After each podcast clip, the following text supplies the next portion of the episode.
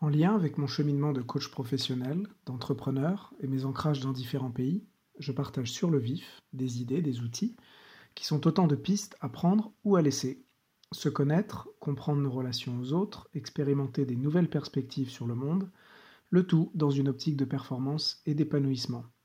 Mon point de départ aujourd'hui, c'est pourquoi cherche-t-on à se faire peur ou se faire du mal? Euh, Alors je lisais des articles, donc aller voir un film d'horreur, euh, faire, du, faire du SM ou, manger des plats très épicés ou, faire des marathons, en tout cas toutes ces choses-là où alors il y, a du mal et, de, la peur aussi euh, potentiellement. Donc je ne vais pas vous faire un cours magistral sur la peur ou, et après plus tard sur le plaisir. Je n'ai pas recherché en détail, mais je voulais partager quelques perspectives. Donc apparemment, cette volonté, donc si on pense euh, par exemple au film d'horreur, le fait de se faire peur, ça permet, un, d'explorer sa peur pour, euh, bah, pour pouvoir la dépasser, s'habituer, aussi savoir comment, comment on réagit. En gros, il y a tout un tas de, mécanismes qui permettent de, bah, de s'habituer et donc de dépasser sa peur.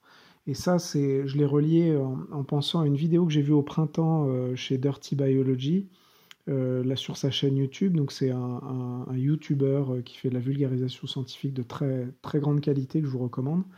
Et donc il parlait de cet élément-là et il montre d'ailleurs via un petit test sur l'escalade comment on peut effectivement dépasser sa peur en faisant en, donc c'était la peur de tomber dans le vide, donc en faisant des micro-chutes, puis en augmentant petit à petit, et on voit que c'est pas forcément, euh, pas forcément euh, sans, sans émotion qu'il arrivait à dépasser sa peur, mais il montrait par l'exemple, et c'est prouvé par des, par des études scientifiques, qu'on peut effectivement euh, s'habituer et dépasser sa peur. Après, il l'évoque aussi d'ailleurs dans la vidéo. L'autre élément, le fait de se faire, le plaisir qu'on a dans, dans, dans, le fait de se faire peur, c'est le, c'est le, soulagement qu'on expérimente quand on n'a plus la peur. Euh, donc on a le plaisir d'être sauf, on a le plaisir bah, de... En fait, c'est plus le fait d'être sauf ou ne pas avoir de soucis que le fait de se faire peur réellement.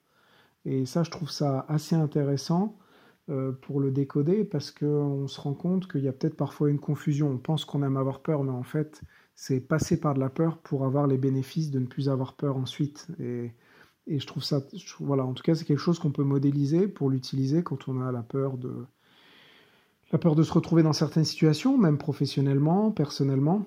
On peut imaginer mettre en place des petits protocoles pour s'habituer. Alors il évoque aussi, euh, ça c'est la grande idée, mais euh, il s'agit aussi de ne pas se traumatiser. Ou si dans le cas des phobies, euh, ça peut être très particulier et on peut, ça peut ne pas fonctionner. Donc je vous invite à regarder la vidéo, mais en tout cas je trouvais cette idée intéressante.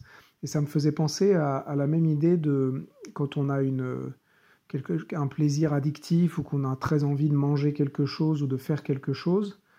Euh, un, scientifique de, Stanford euh, aux États-Unis pointait le fait que apparemment les mécanismes de, issus des neurosciences, donc dans le cerveau, les mécanismes ne sont pas d'avoir du plaisir de manger du chocolat par exemple ou de manger quelque chose qu'on aime beaucoup. C'est pas dans le plaisir de l'ingérer, mais c'est dans le fait de stopper euh, de stopper l'envie bah,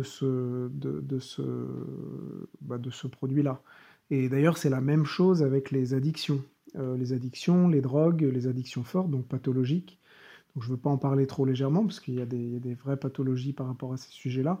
Mais c'est le même mécanisme. Ce n'est pas forcément le fait d'obtenir le plaisir d'expérimenter la drogue, c'est plutôt le fait d'arrêter euh, et ça, c'est des mécanismes assez, bien établis, d'arrêter euh, bah, l'envie qu'on éprouve. Et avec tout un cortège euh, d'hormones qui, sont en jeu. Et donc voilà, donc c'est juste, moi en tout cas, ce que ça m'a permis de faire, comme je l'expliquais sur la peur, je trouve que ça permet de modéliser et de mettre en place des choses où on expérimente sa peur pour tenter de la dépasser. Alors à voir, moi le, Là, je le dépose, de, je le dépose ici de manière un petit peu, un petit peu légère, donc à voir jusqu'où on peut aller. Mais en tout cas, moi, même euh, de manière plus légère par rapport à ma consommation de chocolat ou, ou, euh, par rapport à des, conduites que qui peuvent être légèrement addictives, je m'aperçois que c'est plus facile d'avoir conscience de ça m'aide à plus facilement, euh, plus, plus facilement dépasser. Parce que je me dis que je n'ai pas besoin de, pour enlever cette envie de chocolat, je n'ai pas besoin de, consommer le chocolat. Je peux m'en distraire Et en fait, je ne vais pas éteindre cette envie par la consommation, je peux le faire par autre chose, étant donné que la consommation est anecdotique dans le mécanisme psychologique. Donc voilà, moi c'était comme ça que je l'avais, je l'avais expérimenté.